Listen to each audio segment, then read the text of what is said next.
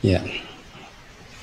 Baik uh, Wandami kepada para Bante. Subihontu uh, Samanera Sayale dan upasaka upasika sekalian. Semoga Anda semua dalam keadaan yang sehat, damai dan bahagia pagi hari ini. Kita kembali lagi berkumpul di momen yang membahagiakan yaitu di kelas Pariyati Sasana yang juga dikenal sebagai kelas kajian kitab suci. Baru saja saya merenungkan ya kegiatan apa sih yang menyenangkan, yang sangat bermanfaat, yang baik sekali bagi umat Buddha. Selain mendengarkan ajaran Buddha yang ada di dalam kitab suci tentu saja ya. Saya akan selalu menekankan yang ada di dalam kitab suci, yang ada di dalam kitab suci, yang ada di dalam kitab suci karena masih saja banyak ajaran-ajaran yang sebenarnya tidak ada di kitab suci dan bertentangan dengan ajaran Buddha, tapi diberi label sebagai ajaran Buddha.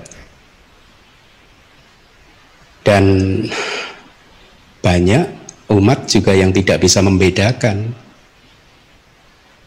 apakah ini adalah ajaran Buddha yang sesuai dengan yang ada di dalam kitab suci ya, atau yang tidak sesuai. Banyak yang tidak bisa membedakan. Jadi kembali lagi sesungguhnya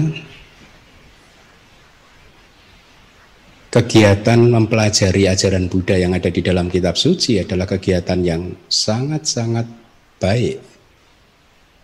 Terutama kalau kita mengingat bahwa selama masih menjadi putu jana, maka mendapatkan kelahiran yang seperti ini pun adalah susah, sulit.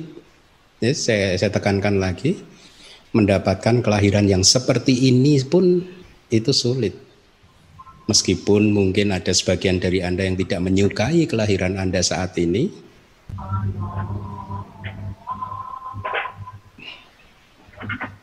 hmm? ada suara ya, maaf. Ya maaf uh, ada suara masuk dari DPS mungkin. Saya ulangi lagi, uh, seandainya pun kelahiran yang kali ini itu kita tidak menyukainya, tetapi seharusnya kita ber uh, mempunyai pemahaman bahwa kelahiran kita yang kali ini yang kita tidak sukai ini pun adalah kelahiran yang menguntungkan dan juga sekaligus sulit untuk didapatkan. Ya, dengan kondisi-kondisi yang seperti itu, maka mempelajari ajaran Buddha yang ada di dalam kitab suci harusnya menjadi kegiatan utama kita. Ya. Tentu saja ya jangan terus di dibantah dengan mengatakan oh lebih bagus meditasi iya gitu tetapi Anda kita ini kan tidak 24 jam dalam satu hari dan tujuh hari dalam satu minggu meditasi terus. Ya, jadi kegiatan mendengarkan ajaran kitab suci adalah kegiatan yang paling menyenangkan seharusnya, ya. Dan kemarin kebetulan DBS mengadakan rapat untuk uh, membahas proyek penerjemahan kitab suci yang kita sebut sebagai Nisaya yang mungkin Anda sudah mendengar ya. Di dalam rapat tersebut saya juga agak hati saya menjadi besar gitu ya. Berbesar hati karena merasa uh, saya mendapatkan bantuan dari salah satu murid saya, Seali Kemanyani gitu. Sehingga dengan bantuan Seali ini saya sudah merasa bahwa pekerjaan akan jauh lebih mudah. Pekerjaan yang saya lakukan akan uh, jauh lebih mudah. Ya, di proyek penerjemahan saya ini pun sebenarnya adalah bertujuan supaya satu membuat sasana atau ajaran Buddha ini kokoh, ya dan dan efeknya adalah efek langsung ataupun tidak langsung adalah nanti pelan-pelan ceramah-ceramah dharma akan harusnya akan mulai membahas ajaran yang sesuai dengan kitab suci. Kenapa? Karena referensinya sudah terbuka. Kalau saat ini banyak yang belum bisa, ya karena referensinya itu belum ada atau terbatas referensinya. Ya, seperti yang saya katakan, ceramah-ceramah selama ini yang ada adalah ceramah yang menggunakan referensi yang sudah ada di dalam bahasa Inggris. Karena itulah satu-satunya referensi yang bisa kita akses gitu. Tetapi referensi yang masih menggunakan bahasa Pali jarang sekali digunakan karena memang tidak banyak yang bisa mengaksesnya. Dan itulah mengapa banyak sekali umat ataupun mungkin yang pabajita pun tidak bisa membedakan ini ajaran yang benar atau ini ajaran yang tidak benar. Itu ya. Nah, oleh karena itulah di rapat kemarin saya sempat berpikir rapat apa, proyek penerjemahan kitab suci ini. Hmm, ya, kalau seandainya ini proyek ini bisa diselesaikan seluruh kitab suci, Tipitaka, kitab komentar dan subkomentar ini bisa diterjemahkan, saya bisa membayangkan efek positifnya. Kenapa? Karena referensi sudah dibuka, akhirnya penceramah akan mendapatkan banyak referensi dan umat pun bisa mempelajari atau mendapatkan ajaran yang sesuai dengan yang sesungguhnya dan bisa membedakan ini ajaran yang benar atau ini ajaran yang tidak benar, bisa membedakan. Kalau saat ini kan belum bisa membedakan kan? Banyak dari Anda yang belum bisa membedakan kan mana ini ajaran yang sesuai dengan kitab suci dan mana yang tidak gitu. Ya itulah mengapa kembali lagi tadi di awal saya katakan eh, momen-momen seperti saat ini di kelas variati sasana harusnya adalah momen yang membahagiakan dan sekaligus berharga karena kita sedang mempelajari ajaran Buddha, Dhamma dan Winaya ya.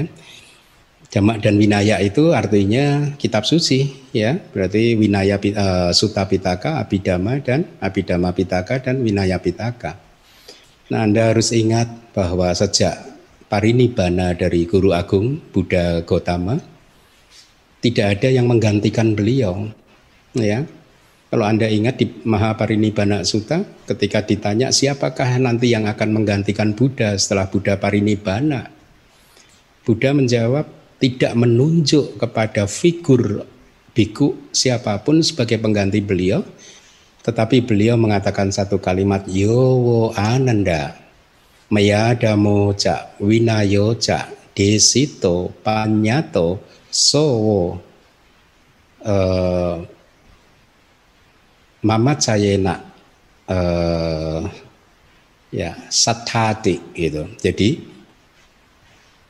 wahai ananda dhamma dan winaya apa pun yang mana pun artinya Suta Pitaka, Abhidhamma Pitaka, Winaya Pitaka yang mana pun, di situ yang telah saya babarkan, yang telah saya ajarkan, panyato yang telah saya terangkan, ya, so wo mamacayena satati itu tadi adalah guru kalian setelah saya meninggal dunia, kira-kira begitu. Setelah saya parinibbana, jadi sudah jelas bahwa Buddha menunjuk penggantinya itu adalah kitab suci. Tapi bagaimana mungkin lalu kemudian murid-murid Buddha tidak menyukai kitab suci? Bagaimana mungkin kalau Anda mengaku sebagai seorang murid Buddha lalu tidak ingin mempelajari kitab suci? Padahal itu adalah guru kita. Lalu mana rasa hormat Eh, kita terhadap guru kita. Oleh karena itulah mempelajari ajaran Buddha yang ada di dalam kitab suci juga menjadi satu bentuk penghormatan kita kepada guru kita. Ya, karena itulah memang uh, Tipitaka, kitab komentar dan kitab subkomentar inilah yang menjadi guru kita setelah Buddha parinibbana. Baik, uh, pagi hari ini kita akan mempelajari satu suta yang baru ya. Sutanya cukup pendek kembali lagi karena saya merasa uh, suta-suta di Itiwudaka itu banyak yang bagus-bagus. Itu oleh karena itu uh, saya kembali akan menyampaikan kepada Anda apa yang diajarkan Buddha di Itiwudaka ya. Sebelum saya sampaikan penjelasan di kitab komentar, saya meminta uh, petugas untuk membacakan sutanya terlebih dahulu. Silahkan. Mandami Bante. Mm -mm. Ya. Punya Kiryawatu Sutta, khotbah tentang landasan-landasan untuk aksi-aksi kebajikan. Ini benar-benar telah dikatakan oleh begawan, dikatakan oleh seorang arahanta, berikut didengar oleh saya. Wahai para biku, ada tiga landasan-landasan kebajikan ini. Tiga yang manakah? Landasan untuk aksi kebajikan yang terdiri dari dana, landasan untuk aksi kebajikan yang terdiri dari sila, dan landasan untuk aksi kebajikan yang terdiri dari pengembangan batin. Wahai para biku, inilah tiga landasan-landasan untuk aksi kebajikan. Pegawan mengatakan pesan itu. Sehubungan dengan hal tersebut, berikut ini dikatakan. Seseorang harus melatih dirinya sendiri hanya dalam kebajikan, yang jauh jangkauannya hingga ke atas, yang memiliki kebahagiaan sebagai hasilnya.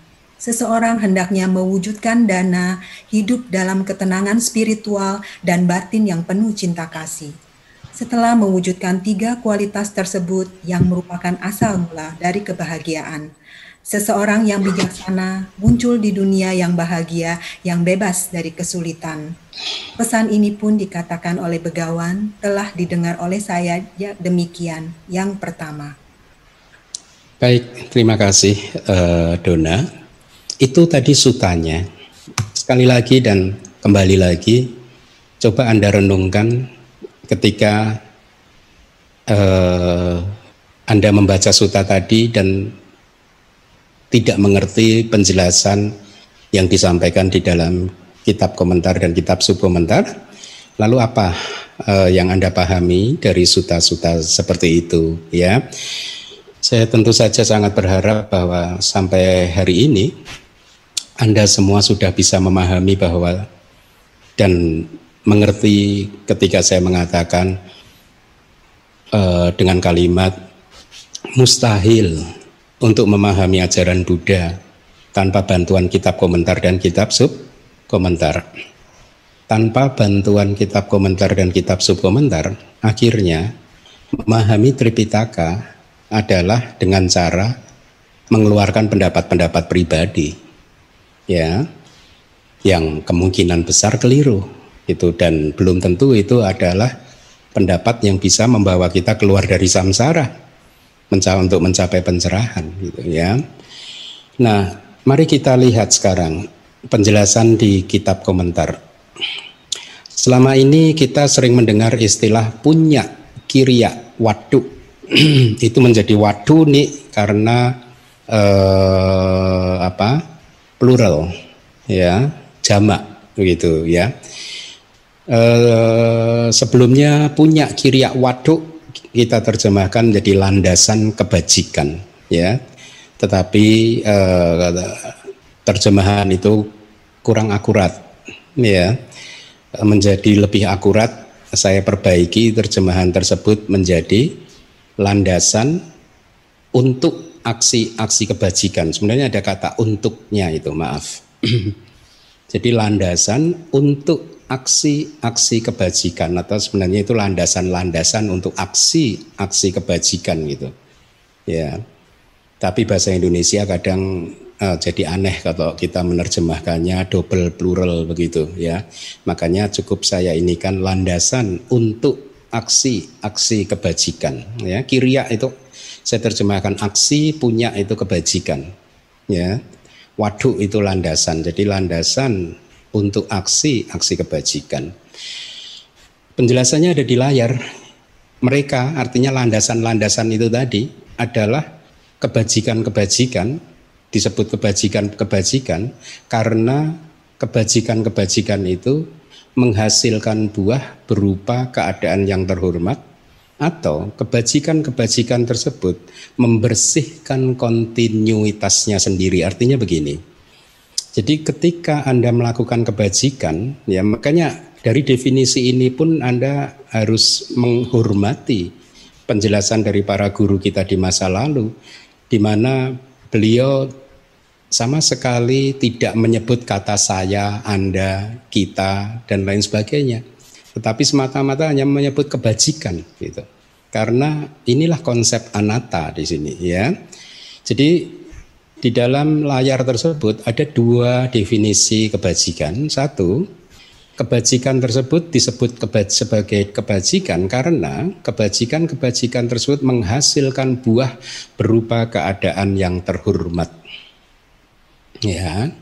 Nah, keadaan yang terhormat itu uh, adalah artinya ketika Anda melakukan kebajikan, ya, kalau kebajikan itu berbuah, saya katakan kalau, ya, karena kebajikan bisa tidak berbuah.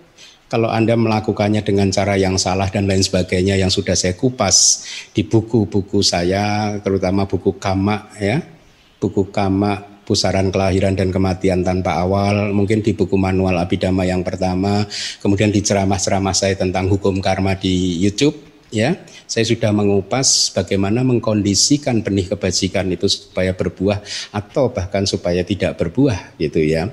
Nah makanya tadi saya katakan kebajikan ini kalau berbuah, dia akan menghasilkan buah berupa keadaan yang terhormat, gitu ya. Tetapi Anda harus memahaminya seperti ini. Ya, belum lama ini di media sosial saya upload satu cuplikan video saya yang mengatakan kira-kira begini. Belakangan ini beredar broadcast-broadcast Buddhis yang mengatakan berdanalah karena dengan berdana Anda pasti lahir di surga.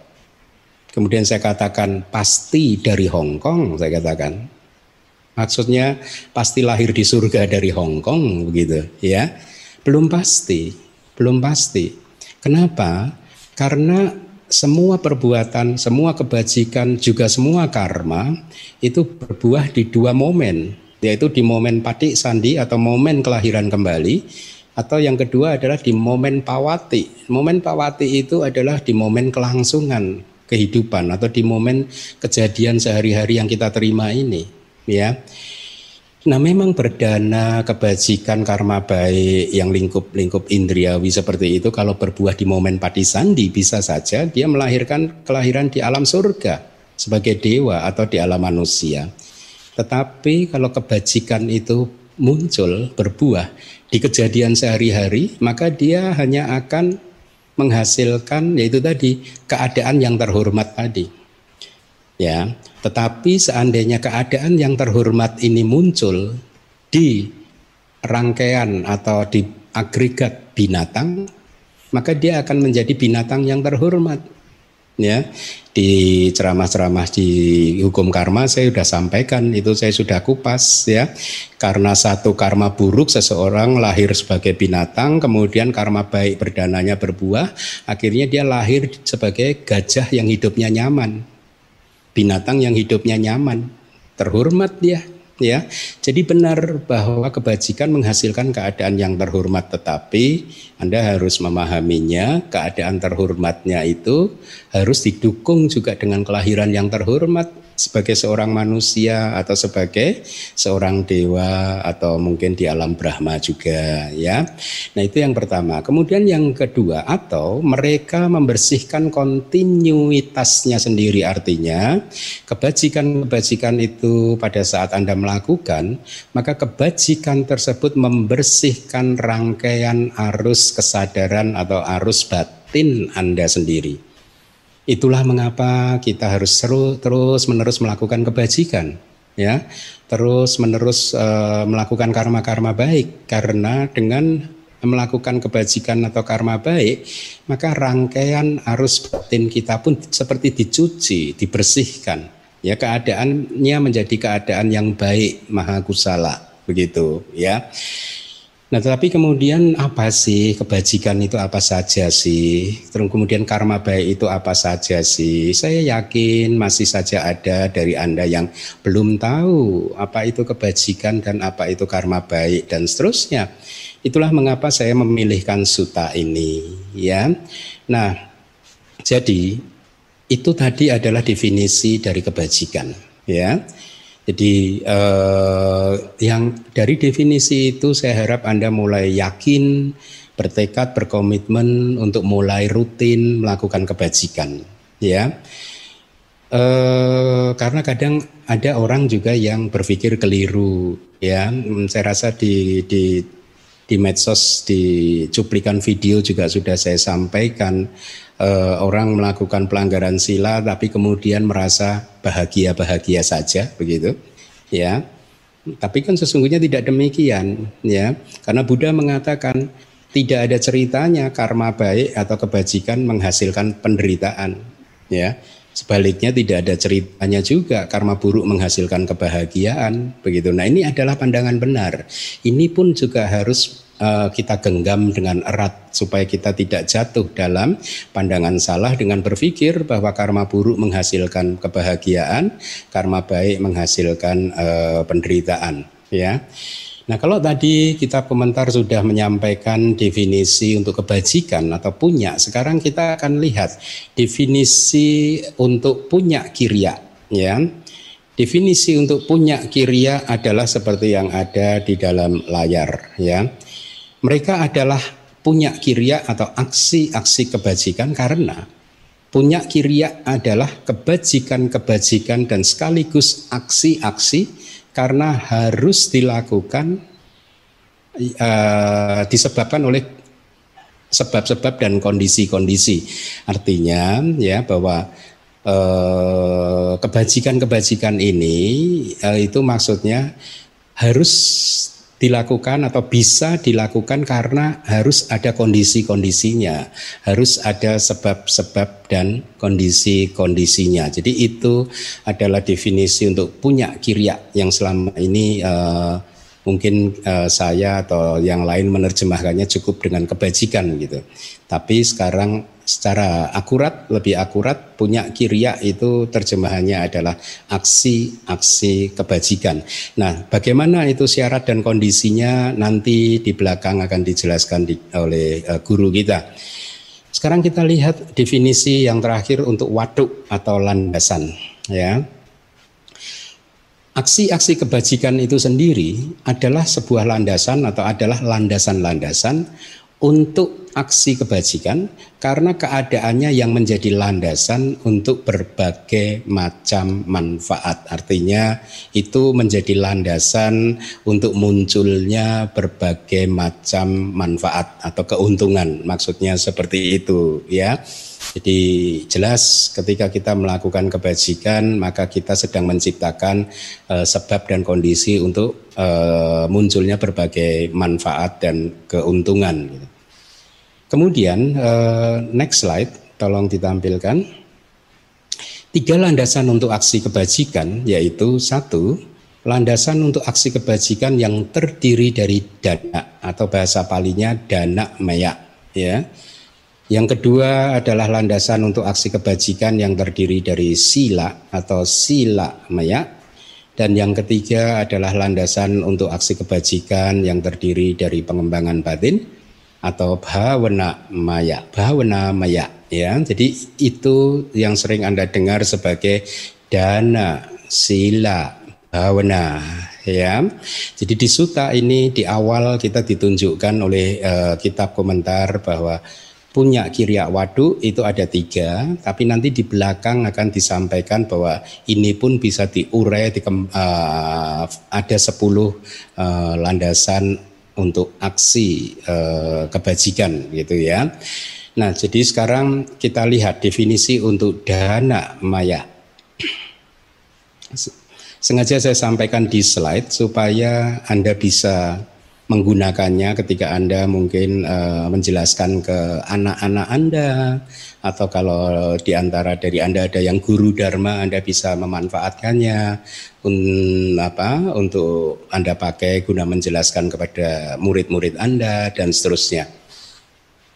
Nah, definisi untuk dana maya atau yang terdiri dari dana ya itu kira-kira begini. Oleh karena dana maya, maka sesuatu diberikan. Jadi ketika Anda memberikan sesuatu, maka ya energi yang menggerakkan Anda untuk memberikan sesuatu itu secara teknis disebut dana maya kalau sesuai atau mengikuti kitab komentar ini ya. Jadi apa sih itu sebenarnya energi yang menggerakkan Anda untuk ber, uh, tergerak untuk memberi atau untuk berdana? Kitab komentar kemudian menjelaskan ini adalah kehendak pelepasan pari caga cetana atau kalau di suta-suta yang lain sering disebut sebagai muncak cetana gitu ya. Jadi kehendak pelepasan sesuatu yang pantas untuk dipersembahkan yang menjadi milik dia sendiri. Jadi ini penting ya. Seringkali saya juga pernah beberapa kali menemui seseorang bertanya kepada saya, uh, ingin berdana tetapi bukan dari benda yang dia miliki sendiri gitu. Itu itu juga kurang tepat ya. Jadi kalau kita berdana ya harus berdana sesuatu yang sudah menjadi milik kita sendiri begitu ya. Nah kembali lagi jadi itu adalah kehendak. Kehendak itu cetana. Cetana itu karma atau kama ya. Jadi kehendak pelepasan sesuatu yang pantas untuk dipersembahkan. Ya kalau kepada murid-murid di DBS itu saya sering menyampaikan ketika Anda mendapat kesempatan untuk berdana berikanlah yang terbaik. Itu yang yang yang menurut Anda itu adalah yang terbaik itu ya. Di sini disebutkan sesuatu yang pantas untuk dipersembahkan yang menjadi milik diri sendiri kepada orang-orang lain. Baik itu sebagai bantuan, jadi Anda bersifat hanya ingin membantu, atau sebagai puja. Puja itu penghormatan. Misalkan Anda berdana kepada anggota sangga, ya Anda lebih ke berdana karena penghormatan Anda gitu pada seseorang ya yang akar dari kehidupannya belum dihancurkan akhir artinya anda yang melakukan berdana tadi adalah seseorang yang akar dari kehidupan belum dihancurkan. Kenapa ini disebutkan? Karena ketika Anda sudah menghancurkan akar kehidupan yaitu awija dan tanha, ketidaktahuan dan nafsu keinginan itu disebut sebagai akar kehidupan, maka Anda adalah seorang arahat. Nah, ketika Anda menjadi seorang arahat pada detik itu Anda menjadi seorang arahat, maka rang kualitas atau jenis kesadaran Anda sudah berubah. Tidak lagi menjadi kesadaran-kesadaran kusala ya, kesadaran yang baik tetapi kesadaran Anda menjadi jenisnya adalah kesadaran kiria. Kiria itu fungsional gitu ya. Artinya kiria itu adalah kesadaran yang semata-mata hanya melakukan sesuatu saja tetapi sudah tidak mempunyai lagi potensi karma Itulah mengapa apa yang diperbuat oleh seorang Buddha, Paceka Buddha dan Arahat karena beliau sudah menghancurkan akar dari kehidupan tidak bisa disebut sebagai karma atau kama. Dan itu itulah juga konsekuensinya apa pun yang dilakukan oleh Buddha, Arahat, Paceka Buddha tidak bisa berbuah atau tidak bisa menghasilkan buah ya. Karena yang mereka lakukan sudah tidak bisa disebut sebagai karma. Itu artinya ya. Jadi kalau kalau kita bicara tentang berdana maka itu yang berdana itu adalah non arahat yang bisa disebut uh, seseorang melakukan dana itu adalah non arahat ya jana sotapana sekadagami anagami arahat sudah tidak bisa melakukan dana ya itu definisinya ya. Nah, dana itu sendiri adalah disebut sebagai yang terdiri dari dana. Dana mewah, dana mayang gitu ya. Jadi eh, kembali lagi saya jelaskan.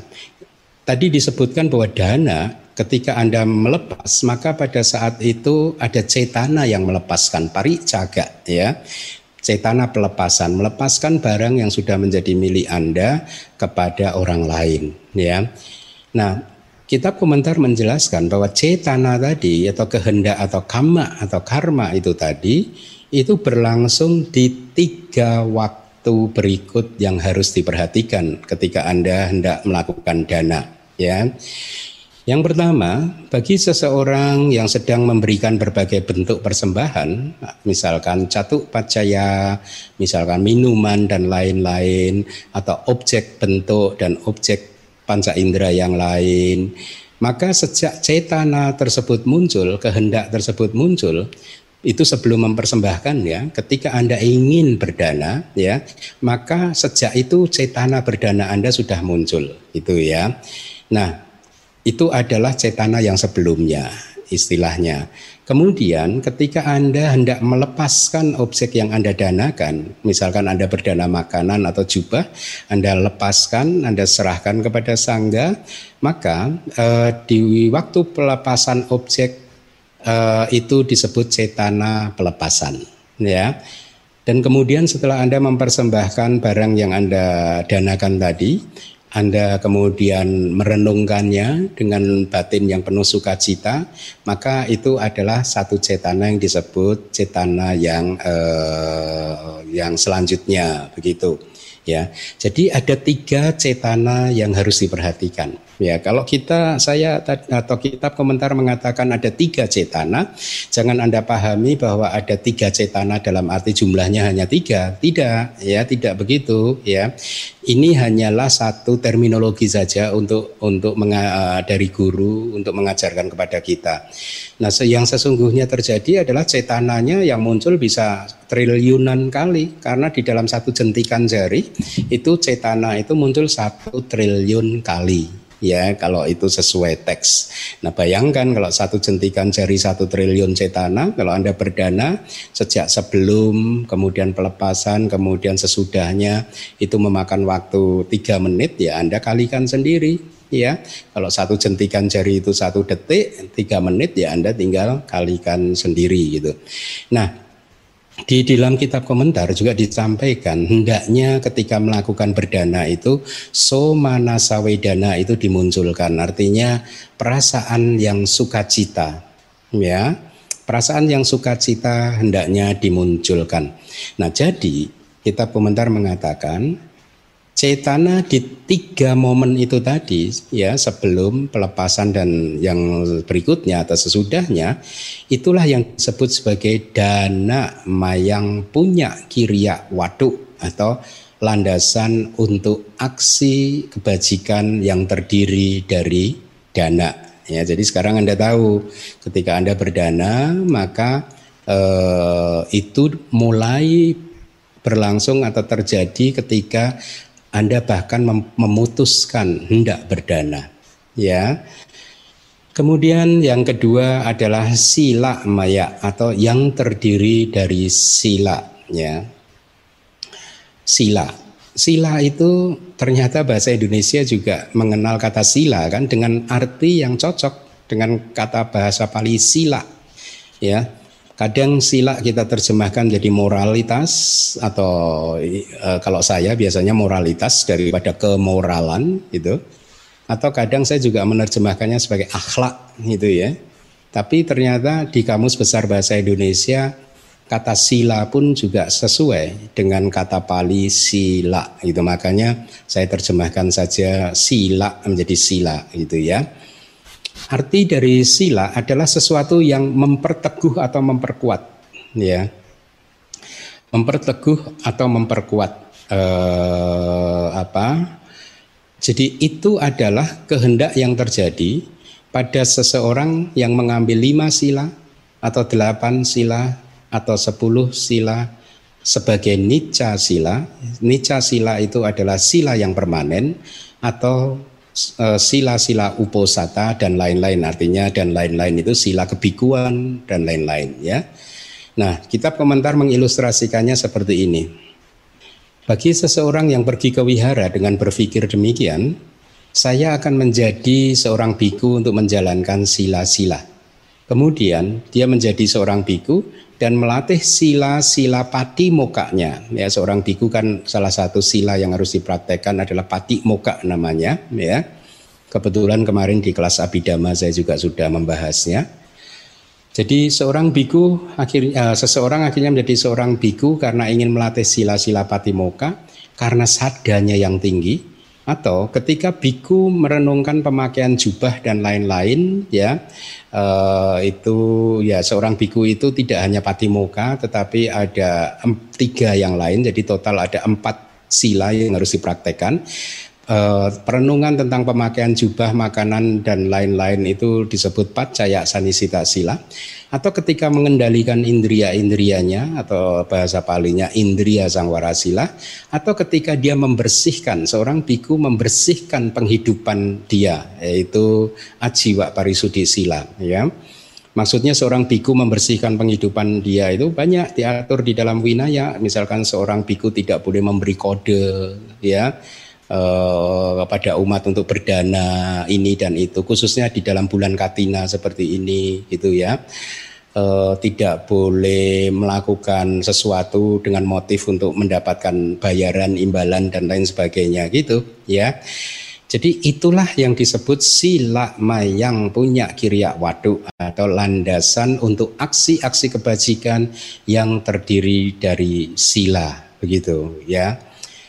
Uh, kemudian yang saya jelaskan dulu uh, yang ketiga. Bahwa nama yang punya kirya waduk yaitu landasan untuk aksi-aksi kebajikan yang terdiri dari pengembangan batin atau meditasi itu adalah cetana atau kehendak batin atau karma yang berlangsung ketika seseorang berwipasana ya. Ketika Anda berwipasana dan mengamati kita kitab komentar kemudian Anda berhasil mengamati mata sebagai anicca, duka dan anatta, maka itu bahwa namanya punya kirya waduk. Juga mengamati telinga, hidung, lidah, tubuh, batin, beserta objek-objeknya, yaitu objek mata, objek telinga, dan seterusnya, melihat untuk apanya yang direalisasi, untuk merealisasi anicca, duka, dan anatta, itu ya. Kitab komentar memberikan ininya panjang gitu ya. Juga melihat mano winyanang, winyanang itu kesadaran batin. Juga melihat cakuk sampasa, berarti cakuk yang muncul di dalam uh, kesadaran uh, mata begitu. Mano sampasa, cak kontak atau pasak atau kontak yang muncul di dalam kesadaran batin. Kemudian cakuk sampasa jang wedana, wedana yang muncul dari hasil kontak di dalam indera-indera mata dan seterusnya dan seterusnya. Itu ya. Juga melihat persepsi terhadap objek bentuk persepsi persepsi terhadap suara persepsi terhadap uh, objek dari hidung dan seterusnya dan seterusnya. Untuk direalisasi bahwa mereka semua itu adalah anicca duka dan anatta. Juga untuk merenungkan jera dan maranang sebagai anicca, duga dan anatta. Jera dan maranang itu adalah penuaan dan juga kematian gitu ya. Nah, kita komentar juga tidak berhenti di sana untuk mendefinisikan bahwa nama yapanya, uh, sorry, uh, bahwa punya kirya uh, wadu, ya, bahwa namanya punya kirya wadu, atau landasan untuk aksi-aksi kebajikan yang terdiri dari meditasi atau pengembangan batin. Selanjutnya, jana cetana atau cetana di dalam jana yang berlangsung ketika seseorang mencapai jana itu pun juga termasuk dalam uh, bhavana maya ya atau cetana yang berlangsung di batin mereka yang sedang memperhatikan Eh, penjelasan-penjelasan atau sedang mempelajari ilmu-ilmu tentang kerajinan tangan, cabang-cabang pengetahuan apa pun yang tidak tercela ada catatannya ya, yang tidak tercela. Maka itu pun juga termasuk sebagai pengembangan e, batin gitu. Jadi ya termasuk ilmu-ilmu apa pun gitu selama yang tidak tercela ya mungkin termasuk ilmu kedokteran, ekonomi dan lain-lain itu pun juga termasuk di dalam bhavana mayapanya gitu ya. Nah, jadi ketika kita sedang melakukan kebajikan eh, kembali lagi ketika Anda hendak berdana ya dimulai dari mengumpulkan sesuatu yang akan didanakan hingga mempersembahkannya ya maka ini kata kitab komentar disebut sebagai kaya kama. Jadi ketika Anda bersiap-siap ingin berdana makanan katakanlah dari mulai Anda mencari bahan-bahan makanan kemudian memasaknya dan kemudian membawanya ke wihara berdana kepada anggota sangga, maka itu disebut kaya kama atau kama yang dilakukan oleh tubuh ya. Kemudian ketika Anda menyampaikan tujuan dari dana Anda, misalkan Anda berdana uh, makanan dan menyampaikan uh, Bante uh, terimalah dana ini semoga dengan dana ini Bante bisa sehat dan lain sebagainya, maka itu adalah waci kama atau kama yang dilakukan melalui lisan. Kemudian ketika Anda berencana untuk berdana, pada saat itu tidak ada aktivitas tubuh dan aktivitas lisan apa pun, Anda hanya berpikir, merenung, besok saya akan berdana, kemudian bertekad untuk bisa mewujudkannya, maka itu disebut sebagai manokama atau karma kama yang muncul melalui batin. Ya, jadi ada tiga jenis karma sekarang, kaya kama, waci kama, dan manokama. Ya, Nah, kitab komentar kemudian mengilustrasikannya seperti ini. Sebenarnya tadi sudah saya sampaikan juga ya. Jadi begini, ketika seseorang berdana makanan dan lain-lain pada saat dana sebagai kebajikan atau setelah mengarahkan batinnya pada dana parami, ya. Nah, di sini Anda disampaikan kepada uh, oleh guru kita uh, di samping kebajikan ada juga dana sebagai dana parami, ya dana parami. Jadi ini adalah dana yang ditujukan semata-mata dengan niat supaya menjadi kondisi bagi Anda untuk keluar dari samsara. Ya. Dengan berkata saya e, mempersembahkan makanan ini dan lain-lain artinya dan lain-lain itu ya bisa makanannya diganti jubah atau apa pun itu ya maka itu adalah dana maya punya kirya wadu gitu. Bagi seseorang yang berdana dengan menegak melakukannya sebagai tugas kewajiban dan pelayanan yang dia berikan, maka ini adalah sila maya, ya. Jadi kalau Anda sedang kalau di DBS itu ada tim Waca, tim pelayanan ya.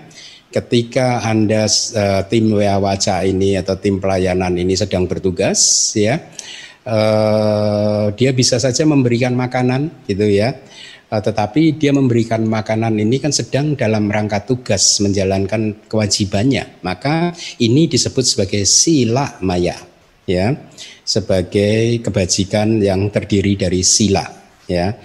Dan setelah memahami aktivitas dana tadi sebagai sesuatu yang mengalami kehancuran, kejatuhan sebagai kama baik, maka itu adalah bawana maya eh, punya kirya waduk jadi ya di dalam aktivitas berdana pun bisa dibedakan menjadi dana, sila dan bawana ya. Ketika Anda berdana makanan dan mempersembahkannya kepada penerimanya dan kemudian mengatakan saya ingin mempersembahkan makanan ini maka itu adalah dana. Tetapi ketika Anda melakukan itu sebagai bagian dari tugas dan kewajiban pelayanan Anda, maka itu adalah sila Kemudian ketika Anda setelah berdana kemudian merenungkan bahwa dana Anda itu adalah sesuatu yang mengalami kehancuran, makanan itu sendiri yang Anda persembahkan adalah damak yang mengalami kehancuran atau artinya muncul dan kemudian lenyap. Kemudian Anda sendiri juga adalah yang berdana ini adalah orang yang muncul dan lenyap juga. Kemudian Anda merenungkan yang menerima dana Anda ini juga adalah fenomena yang muncul dan lenyap Kemudian juga Anda merenungkan bahwa dana ini adalah sebuah kebajikan, sebuah kama baik, maka ketika Anda merenungkan demikian itu disebut sebagai bhavana maya punya kirya wadu atau landasan untuk aksi-aksi kebajikan yang terdiri dari pengembangan batin gitu ya. Nah itu tadi dana sila dan bawana yang sering Anda dengar ya. Kitab komentar kemudian melanjutkan begini, selain tiga itu tadi, masih ada tujuh kebajikan yang lain, yaitu tolong ditampilkan. Yang nomor empat adalah landasan untuk aksi kebajikan yang disertai dengan penghormatan. Ini tidak lain adalah Anda menghormati mereka yang pantas untuk dihormati, itu adalah kebajikan. Nomor lima adalah wea wacak sahagata yang disertai dengan pelayanan seperti tim DBS yang tadi saya sebutkan. Nomor enam adalah pati anupadana atau ini sering juga mempunyai nama lain uh, pati anumodena ya. Uh, pati dana sorry pati dana persembahan jasa-jasa kebajikan. Yang ketujuh abanumodana ini pat, uh, anumodana begitu apresiasi yang besar atau ungkapan kebahagiaan atas kebajikan orang lain yang kedelapan adalah desana maya yang terdiri dari pembabaran. Yang kesembilan adalah sawana maya yang terdiri dari pendengaran ajaran. Seperti saat ini Anda sedang melakukan kebajikan yang nomor sembilan itu tadi. ya. Saya sedang melakukan kebajikan yang nomor delapan. Ya.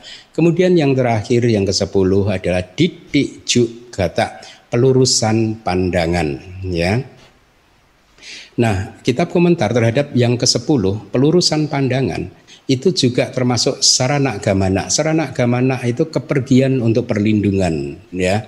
Eh, itu dimasukkan di dalam pelurusan pandangan. Ya, jadi kayak misalkan eh, saya dulu eh, bertekad untuk sarana gamana mengambil sarana gamana dengan menjadi seorang biku dan sejak hari itu berlatih untuk mengikuti petunjuk-petunjuk dari Buddha, maka itu pun juga termasuk dalam pelurusan pandangan gitu.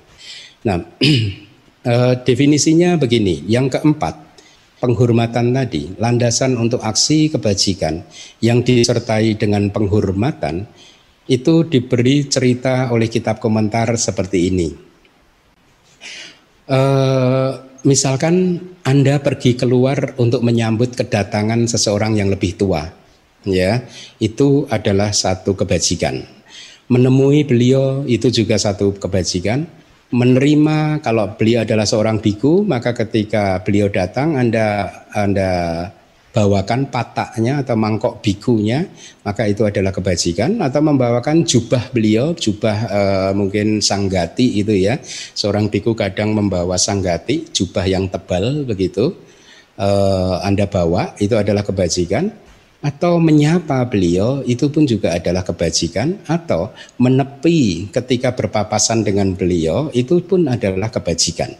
Ya itu adalah bentuk penghormatan Ya, Anda harus mengambil teladan dari cerita-cerita ini ya. Saya ulangi lagi ketika Anda melihat orang yang lebih tua atau tera seorang biku, Anda harus berdiri pergi keluar untuk menyambut kedatangan beliau, menemui beliau, menerima patah atau mangkok biku beliau, menerima membawakan jubah beliau, menyapa beliau, menepi ketika berpapasan dengan beliau dan lain-lain. Kemudian kebajikan yang nomor lima yang disertai dengan pelayanan ya yaitu melaksanakan tugas dan kewajiban terhadap mereka yang lebih senior dengan mengambil kembali lagi mengambil mangkok biku ya menyediakan makanan. Kemudian setelah diambil mangkok bikunya mangkok bikunya diisi makanan ya dengan segera atau juga anda melaksanakan perintah beliau dengan segera ya. Maka itu termasuk di dalam kebajikan yang disebut pelayanan atau waya wajak. Yang keenam, persembahan jasa-jasa kebajikan atau patik dana. Anda sering melakukannya kan? Ya. Eh, jadi definisinya persembahan jasa-jasa kebajikan itu adalah dengan jalan pembengkokan atau pembelokan. Pari nama ini agak sulit pari nama itu terjemahannya. Sebenarnya pari nama itu perubahan, ya. Ya, tapi kemudian saya ikuti terjemahan menjadi pembengkokan atau pembelokan. Artinya begini, membengkokkan kebajikan yang sudah kita lakukan atau mengubah mungkin ya maksudnya adalah mengubah kayak kepemilikan dari kebajikan yang sudah kita lakukan gitu ya. Jadi penjelasannya seperti yang ada di layar. Semoga ini menjadi bermanfaat bagi semua makhluk. Sabak satanang pati hotu gitu ya. Artinya apa? Semoga kebajikan yang baru saja Anda lakukan itu bermanfaat bagi semua makhluk. Anda lihat di sini tidak ada secara spesifik uh, semoga kebaj atau saya persembahkan jasa kebajikan ini kepada almarhum papa, almarhum mama dan lain sebagainya. Ya meskipun itu tidak salah, Tetapi saya selalu menemukan kalau di di kitab-kitab Pali, eh, kitab Tipitaka, Buddha mengajarkannya dengan tanpa menyebut nama, seperti yang ada di dalam layar itu juga, ya. Eh, kadang di suta yang lain juga eh, seperti itu, gitu. Eh, semoga ini untuk sanak famili saya, begitu cukup, tidak menyebutkan nama secara spesifik gitu ya meskipun tidak salah juga menyebutkan nama secara spesifik ya. Nah, jadi aktivitas itu tadi diniatkan ya. Setelah Anda berdana, katakanlah Anda berdana satu pacaya, Anda kemudian ingin melakukan pelimpahan jasa dengan cara yang seperti itu, atau setelah Anda melakukan puja kepada Tiratana, ya mungkin setiap pagi Anda melakukan puja terhadap Buddha, Dhamma dan Sangga di depan Buddha Rupang. Maka setelah aktivitas itu Anda uh, disarankan untuk melakukan uh, pelimpahan jasa gitu ya. Uh, apa? Ya puja atau Anda selesai mempersembahkan dana makanan, bunga, air minum, buah, kemudian mungkin uh, dupa yang harum kepada Buddha Rupang, maka setelah itu pun Anda juga dianjurkan untuk melakukan pelimpahan jasa atau setelah melakukan kebajikan-kebajikan apa pun yang lainnya ya. Jangan lupa untuk melakukan pelimpahan jasa. Kemudian yang nomor tujuh, apresiasi yang besar atau ungkapan kebahagiaan atas kebajikan orang lain, ya. Ini adalah bentuk apresiasi dari kita, ya, terhadap kebajikan atau jasa atau manfaat yang telah diberikan oleh orang lain, ya. Anda bisa melakukannya dengan mudah dengan menggunakan melalui ucapan yang diberikan di dalam kitab komentar itu yang ada di layar sadu suduk atau kadang sadu tiga kali sadu sadu sadu itu ya. Sadu sudo ini bagus ini baik itu ya. Nah Uh, jadi sebenarnya kalau Anda mengerti uh, semakin Anda berpengetahuan seperti ini, maka Anda akan semakin terampil di dalam melakukan kebajikan-kebajikan ya. Karena sekarang ternyata Anda diberitahu bahwa setiap kali Anda melihat orang lain sudah berbuat baik atau membuat satu jasa manfaat ya, uh, sesuatu yang sangat bagus, maka Anda harus mengapresiasinya dan ketika Anda mengapresiasi tersebut, maka itu pun adalah aktivitas yang disebut sebagai kebajikan. Dan Anda ingat lagi, kebajikan mempunyai definisi tadi yang di awal. Yang pertama adalah kebajikan itu akan menghasilkan keadaan yang terhormat. Kemudian yang kedua, kebajikan itu akan memurnikan arus atau rangkaian batin atau kesadaran diri Anda sendiri. Ya, jadi ini adalah aktivitas yang sangat bagus kan, ya. Kemudian yang ke-8 yang terdiri dari pembabaran ajaran adalah sebagai berikut yang ada di dalam uh, layar. Jadi dengan niat demi manfaat orang-orang atau demi supaya orang-orang lain mendapatkan manfaat, seseorang yang tidak mengharapkan imbalan mengajarkan ajaran Buddha yang dia sendiri sudah mengenalinya dengan baik. Lihat, itu definisi dari dhamma di sana. Ini dinamakan landasan untuk aksi kebajikan yang terdiri dari pembabaran. Sengaja ini saya tampilkan slide ini ya supaya Anda tahu definisinya. Jadi kalau Anda adalah seorang pembabar dhamma, ketika membabarkan dhamma Anda tidak mempunyai niat demi manfaat orang lain, tapi sebaliknya hanya untuk kalau saya sering menyebutnya di kelas abidama itu hanya untuk mendemonstrasikan kemampuan intelektualitas kita atau melakukan akrobat-akrobat intelektualitas intelektual dalam arti pamer itu maka itu bukan sesuatu yang baik ya Uh, ya apalagi kalau anda sedang ingin hendak membabarkan dhamma yang anda babarkan bukan ajaran Buddha maka itu pun juga buka, belum tentu adalah kebajikan. Ya apalagi lagi lebih jauh lagi ketika anda membabarkan dhamma anda mengharapkan angpo menerima angpo dari umat. Ya kalau anda biku maka itu adalah sudah pasti melanggar winaya. Kalau anda bukan biku maka itu pun juga bukan kebajikan karena Anda uh, uh, mengharapkan imbalan itu tadi gitu ya.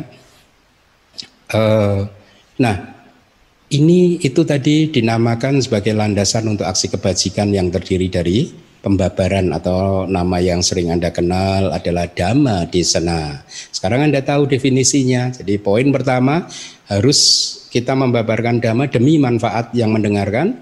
Kedua, tidak mengharapkan imbalan. Ketiga, mengajarkan ajaran Buddha yang dia sendiri sudah mengenalinya dengan baik, ya. Saya mengajarkan ajaran yang saya sendiri sudah mengenalinya dengan baik. Anda juga demikian. Begitu. Itu seharusnya seperti itu itu. Jadi sekarang Anda sudah paham definisi-definisinya ya. Kalau uh, untuk dhamma desana itu tadi ya seperti itu ya.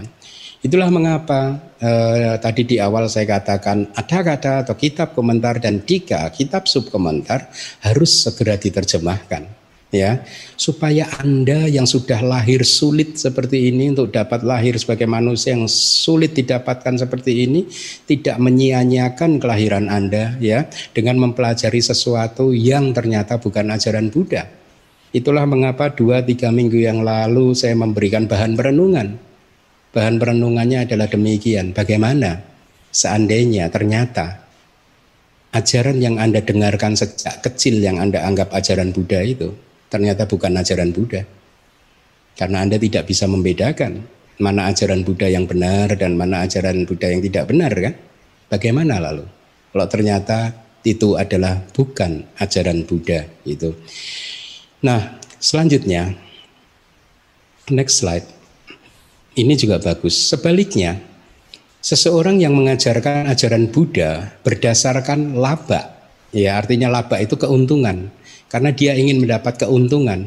Sakhara, dia ingin dihormati dan siloka, dia ingin mendapatkan popularitas, ya.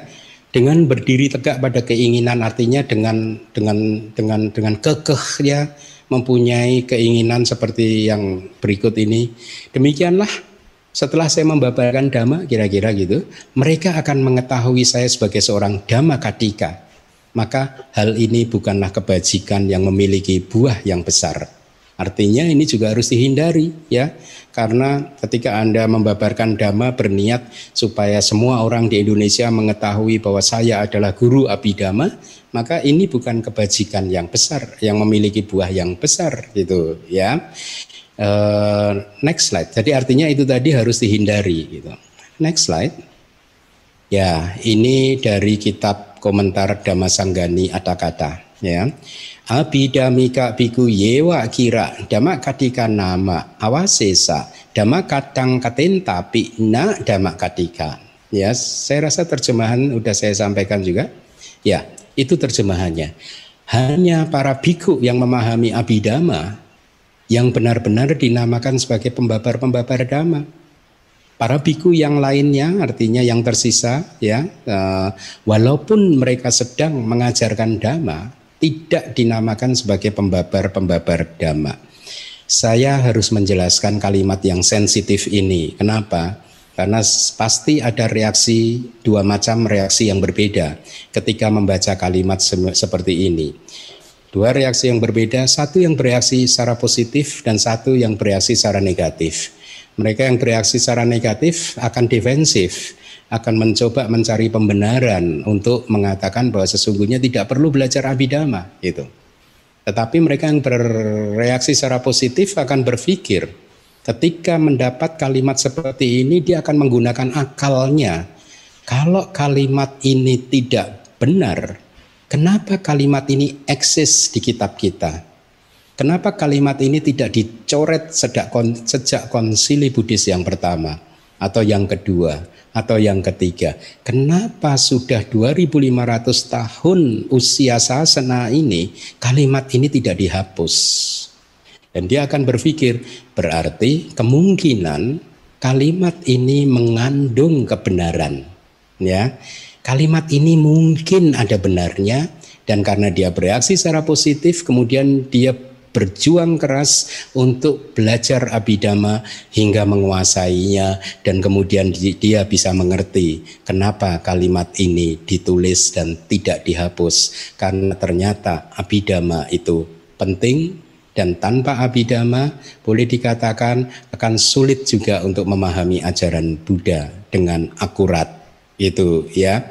Nah, jadi sekarang Anda dapatkan definisi ini dari kitab, bukan dari Bante Keminda. Dan ini sesungguhnya saya informasikan kepada Anda kalimat ini yang eh, lebih dari 15 tahun yang lalu membuat saya terpacu untuk mempelajari abidama bukan karena saya ingin menjadi pembabar-pembabar dhamma eh, menjadi seorang pembabar dhamma bukan karena saya itu pernah ketika eh, masih di Myanmar, salah satu saudara sepupu saya menulis email kepada saya menanyakan nanti rencananya bagaimana setelah pulang ke Indonesia gitu. Dan waktu itu saya katakan, ya saya pengennya tinggal di hutan lagi seperti dulu saya mengenal ajaran ini di hutan gitu. Saya tidak ingin tinggal di kota begitu. Jadi eh, eh, niat ketika menjadi seorang biku tidak ada niat untuk menjadi guru saya. Ketika menjadi seorang biku niat saya adalah bertapa. Ya, karena uh, itu yang menjadi motivasi awal saya gitu. Sehingga belakangan ketika saya menjadi seperti hari ini, seperti ini itu saudara sepupu saya tersenyum mengingatkan kata-kata saya itu tadi gitu. Ya, tapi itu saya ingin sampaikan bahwa sebenarnya saya tidak mempunyai keinginan sejak awal untuk menjadi pembabar dhamma gitu. Ini kan jalan hidup mengharuskan saya seperti ini akhirnya. Nah, jadi ketika membaca kalimat yang tadi itu saya berpikir saya ah mungkin abidama ini ada sisi menariknya gitu. Itu yang membuat saya kemudian terpacu, ya untung dan kemudian saya bersyukur bahwa saya bereaksi secara positif. Tidak bereaksi secara negatif dengan defensif dengan mengatakan ini dan itu abidama bukan ajaran Buddha. Uh, tidak perlu belajar abidama untuk memahami ajaran Buddha. Sutta pitaka saja cukup bla bla bla. Hanya untuk mempertahankan ketidaktahuan yang bersangkutan terhadap abidama Untung, untung saja eh, saya tidak melakukan itu. Dan ini yang ingin saya dorong kepada Anda semua. Bereaksilah secara positif ketika membaca kalimat ini dengan apa yang tadi sudah saya sampaikan. Karena kalau kalimat ini tidak benar pasti sudah dihapus sejak dulu. Ya, sudah dihapus sejak dulu atau bahkan sekarang pun mungkin anggota sangga akan menghapusnya atau di konsili yang mungkin yang berikutnya akan dihapus begitu. Ya. Nah, eh, sekarang adalah yang terakhir, yang ke-10, landasan pendengaran ajaran Buddha, oh sorry yang ke-9 itu masih ya. Eh, yang ke-9 yaitu pendengaran ajaran Buddha sebagai satu kebajikan atau mendengarkan ajaran Buddha kata kerjanya. Seseorang mendengarkan ajaran Buddha dengan kesadaran yang lembut yang bermanfaat sebagai awal dari yoniso manasikara.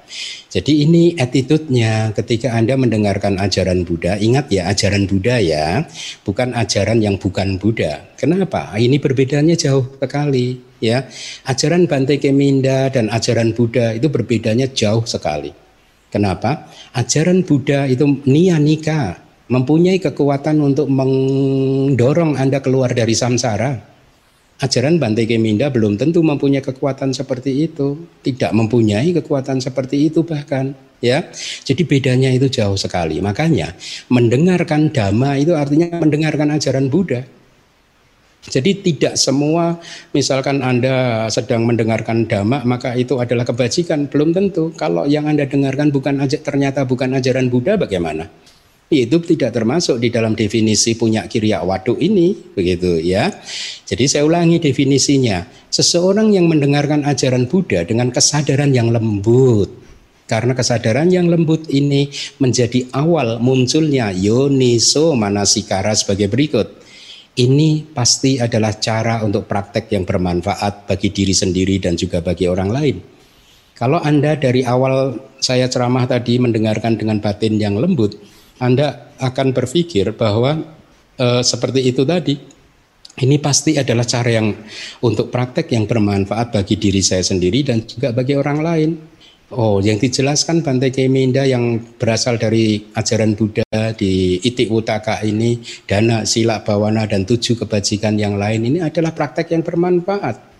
Dan oleh karena itu saya harus mendengarkan definisi-definisinya supaya tidak keliru memahaminya dan eh, setelah itu saya harus mempraktekkan sesuai dengan definisi-definisi yang diberikan oleh para guru kata atau uh, guru kitab uh, komentar begitu.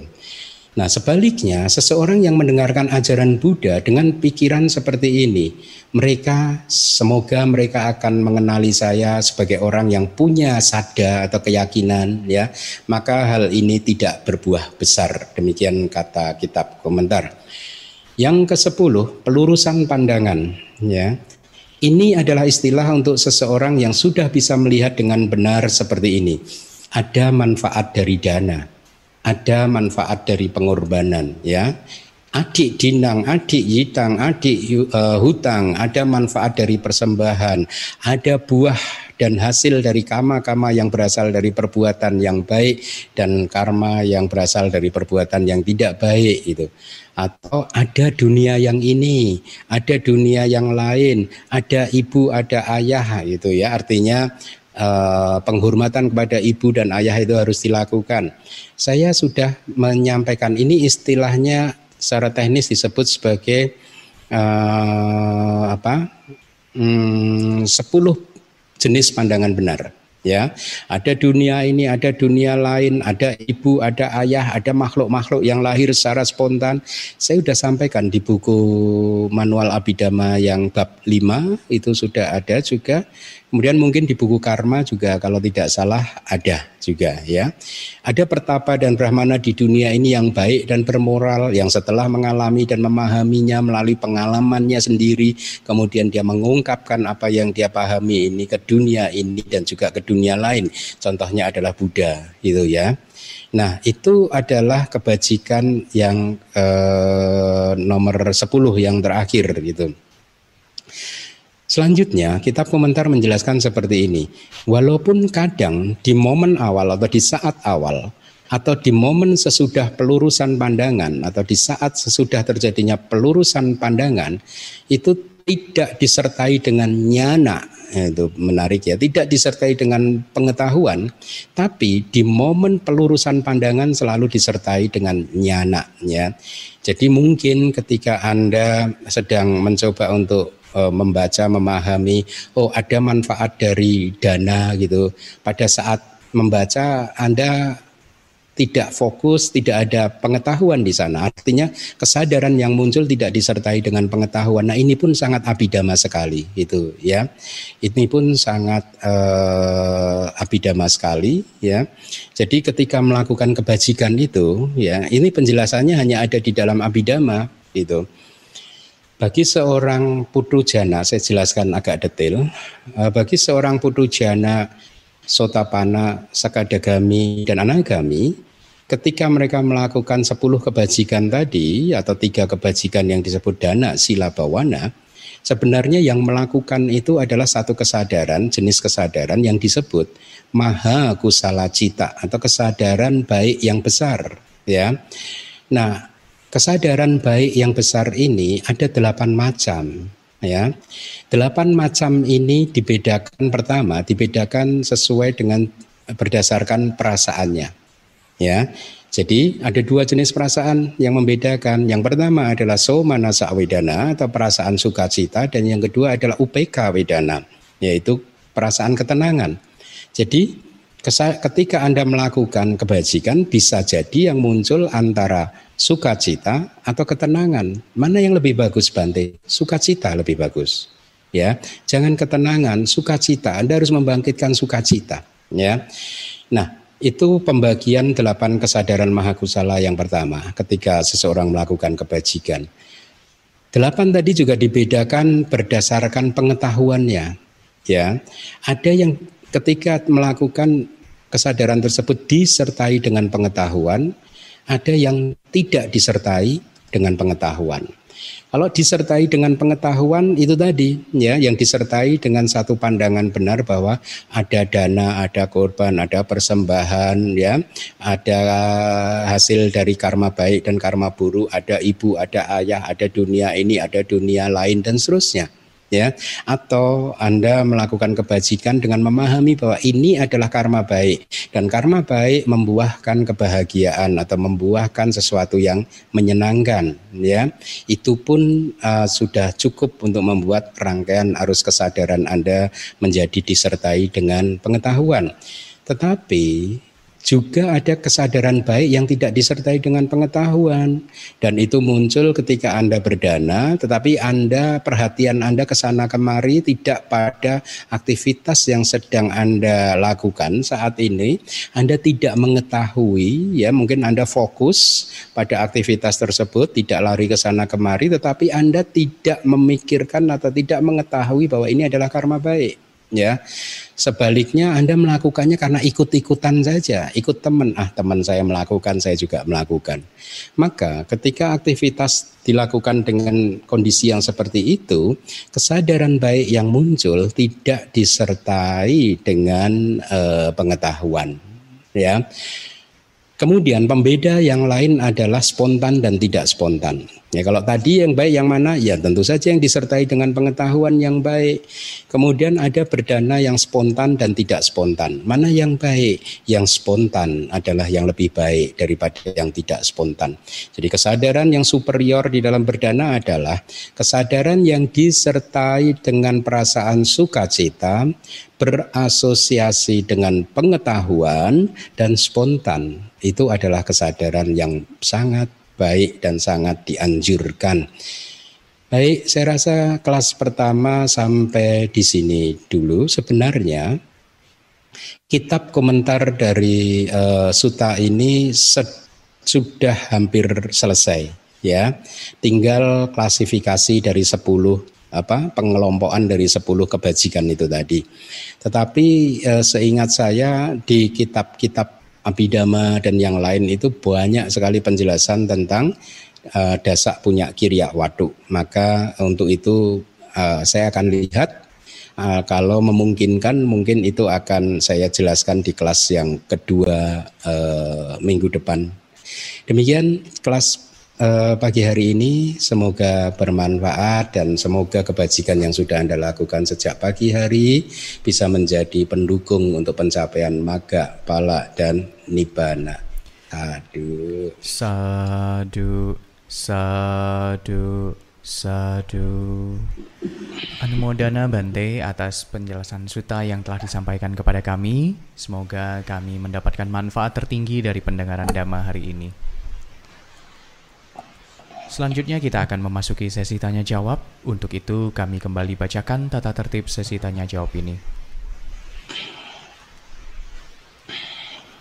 Yang pertama, kami harapkan pastinya eh, kepada kalian mita yang ingin bertanya, silahkan langsung klik tanda raise hand, di mana fitur ini ada di bagian partisipan bagi yang menggunakan komputer dan ada di bagian titik tiga bagi yang menggunakan handphone host yang akan menentukan siapa yang mendapatkan giliran untuk bertanya dan pertanyaan diharapkan sesuai dengan topik ceramah.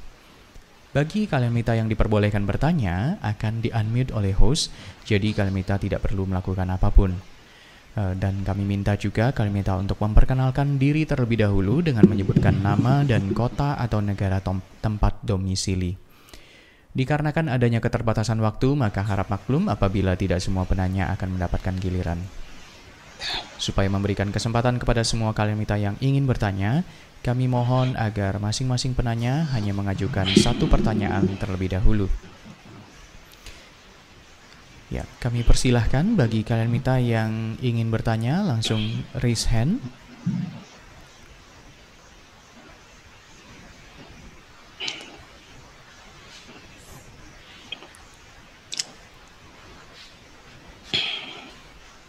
Mohon maaf sebentar. Sedang kami cek bagi yang klik raise hand. Oke, okay. kesempatan bertanya kami silakan. Iya. Ya. Nah, saya Joni dari Medan. Iya. Yang saya mau tanya Bante, kadang kita sebagai umat berumah tangga itu kan kadang batin kita juga eh, tidak selalu eh, tenang gitu ya jadi saya sering membuka uh, parita untuk didengar. Kadang begitu dengar nggak berapa lama kita kayak mau nangis gitu. Terus kepingin buru-buru kepingin ikut baca parita juga. Terus apa? Uh, kita terus kayak kadang-kadang kayak mau nangis terus gitu mendengar paritanya gitu entah kenapa. Jadi batin kita kepingin terus buru-buru kepingin ikut baca paritanya gitu.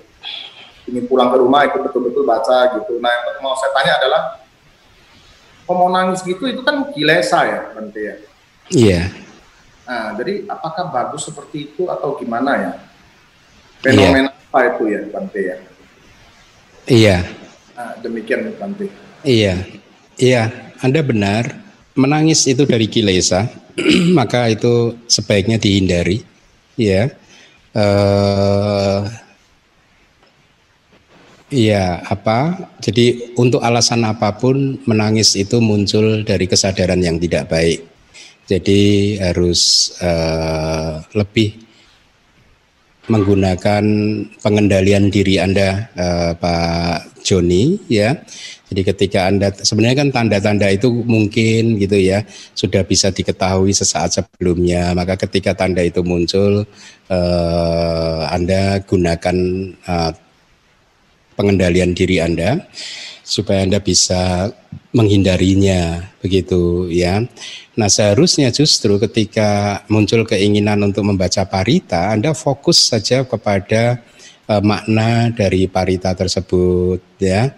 Atau mungkin kadang berpikir Anda merenung bahwa parita ini adalah kata-kata Buddha ya yang sering saya sampaikan di dalam kelas dulu di mm, ya saya rasa beberapa kali saya disam, uh, sudah sampaikan di kelas kalau saya itu sering kali kalau sedang sedang membaca atau bahkan mendengar waktu di Myanmar dulu kan uh, saya juga sering mendengarkan damatok dalam bentuk rekaman M, uh, eh, MP3 ya MP3 gitu uh, rekaman audio diikuti saya gitu jadi eh, ketika mendengarkan Damatok atau ketika membaca buku-buku Tripitaka kita dan lain-lain atau ketika menghafal Parita itu sering saya membayangkan bahwa eh, di dekat saya ada Buddha begitu ya. Meskipun itu imajinasi tetapi saya rasa itu baik-baik saja ya. Karena apa? Karena kemudian efeknya ternyata membangkitkan sada yang kuat, kemudian membangkitkan bak bukti yang kuat, kemudian juga memunculkan panya kebijaksanaan, kemudian juga uh, yang saya rasakan ya, memperkuat komitmen saya untuk menjadi seorang biku yang sebaik mungkin yang saya bisa ya. Uh, jadi efeknya positif begitu dengan mengingat-ingat seperti itu nggak masalah gitu. Kalau di Kuti saya di Myanmar itu dulu saya bahkan sampai tempel dengan poster Buddha ya karena kita itu kan pelajar sus susah uh, tidak mempunyai Buddha Rupang. Akhirnya saya membuat altar sendiri di Kuti itu ada altarnya dan uh, Buddha Rupangnya itu hanyalah poster poster Buddha yang saya tempel di tembok kemudian di bawahnya itu saya uh, beri papan gitu, bikin sendiri aja papan supaya saya bisa melakukan puja ya, e, persembahan ya, makanan, air dan sebagainya gitu. Demikian Pak Joni, jadi seharusnya batin fokus pada kemunculan kualitas-kualitas yang positif yang sudah saya sebutkan tadi. Semoga bermanfaat. Kenapa bisa menangis sendiri ya Bante ya? Hmm, kenapa bisa menangis ya? Kita nggak tahu dia apa gitu. Bahagia aja gitu dengarnya kita kayak gimana ya? Tenang gitu batinnya gitu. Iya, tapi itu tetap tidak baik, Pak. Tetap tidak baik. Kenapa bisa menangis? Mungkin sesaat sebelumnya Anda kehilangan Yoniso Manasikaranya. Ya, perhatian yang bijaksananya sempat hilang, iya. Atau kemudian pikiran ini kan bergerak cepat sekali ya. Kadang itu banyak sekali sih, Pak. Misalkan eh, kalau seseorang menangisi orang tuanya yang meninggal gitu ya katakanlah ini contoh yang lain ya eh, untuk menjelaskan pertanyaan anda. Ketika orang tua meninggal dan kemudian seseorang menangis alasannya itu kan bisa macam-macam. Salah satunya misalkan dia menangisi dirinya sendiri karena dia tahu mulai hari ini dia tidak bisa lagi e, meminta bantuan orang tuanya papahnya misalkan ya. Dia menangisi dirinya sendiri karena selama, uh, mulai hari ini dia sudah kehilangan pelindung misalkan itu atau uh, dia menangis karena membayangkan kehidupan ke depan dengan papa meninggal dunia kehidupan ke depan menjadi lebih sulit bagi dia dan seterusnya dan seterusnya sih uh, Pak Joni. Jadi apa pun itu Pak yang harus dipahami itu adalah aku salah, tidak baik ya. Dan uh, kesadaran yang tidak baik itu kan muncul karena tidak adanya perhatian yang bijaksana, tidak adanya yuniso manasikara Pak Ya oleh karena itu terus terapkan Yuniso Manasikara. Apa itu Yuniso Manasikara? Perhatian yang bijaksana terhadap apa yang sedang kita lakukan dengan melihatnya sebagai sesuatu yang anicca, duka dan anatta, Pak. Ya. Ya, ya terima kasih. Baik, terima kasih Bante untuk penjelasannya. Berikutnya kesempatan kami berikan kepada Saudara Atandi. Silahkan.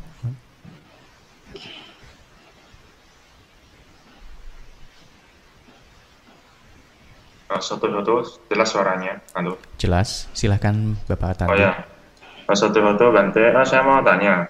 Biasanya kalau di ceramah-ceramah, kenapa istilah asubah itu jarang disebutkan? Karena tadi yang sering disebutkan hanya anicca, dukkha, dan anatta.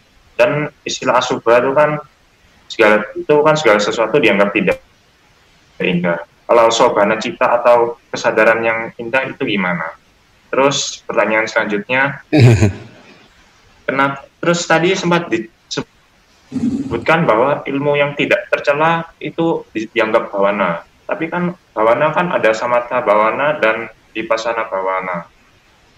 Kan biasanya yang gampang-gampang kan hanya melatih konsentrasi atau samatha bawana. Permasalahannya ada juga banyak ilmu yang tidak tercela yang tidak mengajarkan konsentrasi dan juga tidak mengajar anicca dukkha dan anatta jadi ilmu yang tidak tercela tersebut gimana Bante?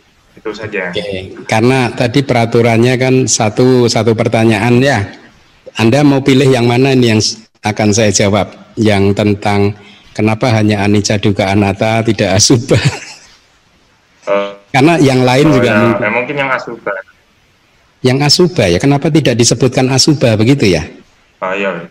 Oke oke oke, terima kasih. Ya, uh, iya Begini, kalau anicca, dukkha dan anatta itu adalah uh, uh, terminologinya adalah karakteristik universal, ya.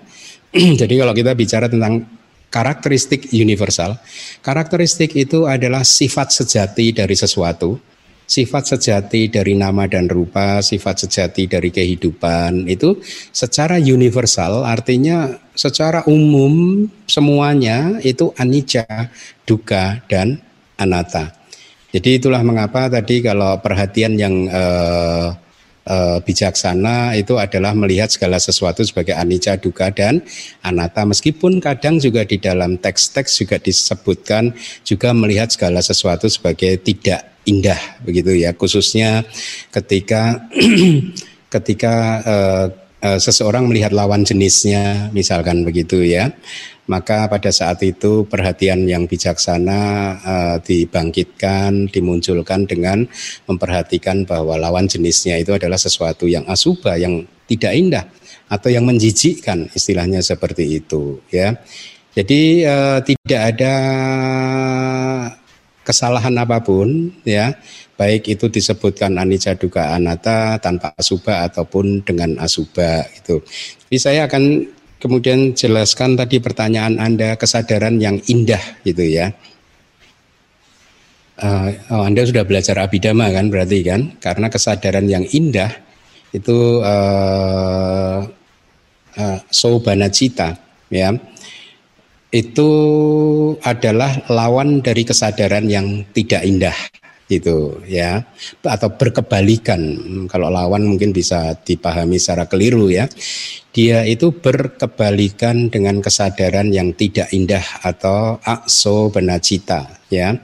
Nah saya akan jelaskan aja kesadaran kenapa disebut kesadaran yang tidak indah ya. Karena kesadaran tersebut disertai dengan akar-akar yang tidak baik yaitu loba, dosa dan moha. Itulah mengapa disebut sebagai kesadaran yang eh, tidak indah khusus untuk aku salah cita atau kesadaran yang tidak baik. Tetapi kesadaran yang tidak mempunyai akar juga disebut sebagai kesadaran yang eh, apa tidak indah dengan alasan karena mereka semata-mata uh, tidak mempunyai akar itu sendiri, maka mereka disebut sebagai kesadaran yang tidak indah. Nah, dengan memahami kon definisi dari kesadaran yang tidak indah, maka Anda bisa pahami definisi kesadaran yang indah yang merupakan kebalikan dari kesadaran yang tidak indah. Demikian, mudah-mudahan menjawab. Terima kasih, Bante. Terima kasih Bante. Sekali lagi kami ingin mengingatkan supaya memberikan kesempatan kepada semua kalimita yang ingin bertanya. Kami mohon agar masing-masing penanya hanya mengajukan satu pertanyaan terlebih dahulu. Kesempatan berikutnya kami berikan kepada saudara Tio Gotama. Kami persilahkan untuk bertanya. Halo, suara saya jelas? Jelas, silakan saudara. Ya, uh, selamat pagi Bante Sukiyoto. Ya. Iya Bante, saya mau bertanya terkait dengan tadi Bante di awal uh, bilang ada juga yang bahkan uh, praktisi Buddhis pun yang tidak mungkin tidak tahu secara benar ajaran Buddha gitu. Nah, yang saya mau tanyakan Bante terkait dengan vegetarian Bante. Uh, banyak sekali yang saya terima baik teman Buddhis ataupun non Buddhis selalu bilang ke saya uh, kenapa tidak vegetarian? Karena saya berpikir uh, ya saya makan cuman makanan yang misalnya makan ayam pun makan yang bangkai saja gitu yang tidak ada pembunuhan langsung seperti live seafood atau dan lain-lain. Tapi mereka biasanya selalu bilang uh, ya sama aja dong kalau misalnya ada satu juta orang kayak kamu, maka kan uh, demand untuk pembunuhannya makin banyak gitu. Nah seperti itu. Jadi pertanyaan saya berarti apakah benar berpraktek vegetarian itu uh, merupakan suatu pengembangan meta Bante, pengembangan cinta kasih seperti itu. Apa ini sesuai memang sesuai dengan ajaran Buddha atau bagaimana gitu Bante? Iya. Baik. Baik, ini juga ini juga pertanyaan yang menarik ya, yang saya juga uh, sering apa uh, mendapatkan informasi-informasi seperti yang anda sebutkan tadi, ya. Pertama-tama, uh, saya sudah menjawab pertanyaan tentang apakah kita harus vegetarian itu di uh, salah satu ceramah saya tentang amak ganda suta yaitu khotbah tentang bangkai. Kalau tidak salah mungkin di kelas yang pertama di awal kelas itu saya menyampaikan uh, uh, posisi dari Terawada ya. Saya katakan posisi dari Terawada ya. Karena kalau di luar Terawada uh, saya tidak tahu. Nah, anda bisa dengarkan penjelasan saya di Amaganda Suta tadi atau mungkin nanti sebagian akan saya singgung lagi di mana itu uh, berkaitan begitu ya. Kalau dikatakan bahwa vegetarian itu berkaitan dengan eh, pengembangan meta, belum tentu juga. Atau kemudian dengan kalim pernyataannya diteruskan? Berarti yang bukan vegetarian itu tidak mengembangkan meta. Itu sama sekali salah. Gitu ya. Karena pengembangan meta itu tidak tergantung pada itu semua. Gitu ya. Jadi tidak tergantung pada menjadi seorang vegetarian atau tidak tergantung pada makan ikan dan daging.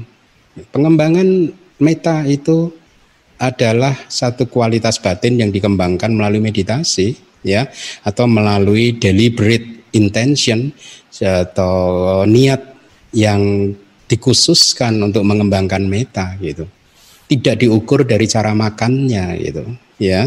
Kalau dikatakan tadi kalau satu juta orang itu seperti kamu ya nanti apa-apa itu kan mirip dengan saya dulu waktu pulang pertama kali ke Indonesia salah satu family saya yang non Buddhis mengatakan bahwa kalau semua orang jadi muridnya Buddha ya bumi ini habis. Hmm, kenapa saya bilang gitu?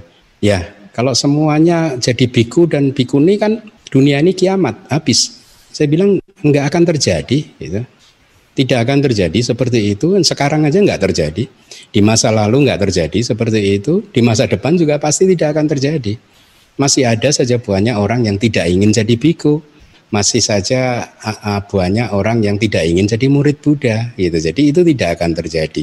Jadi logika tadi yang dikatakan oleh kawan saya kawan Anda itu pun juga uh, tidak uh, tidak benar begitu ya. Uh, begini. Buddha Gotama mengizinkan kita untuk makan daging. Ya,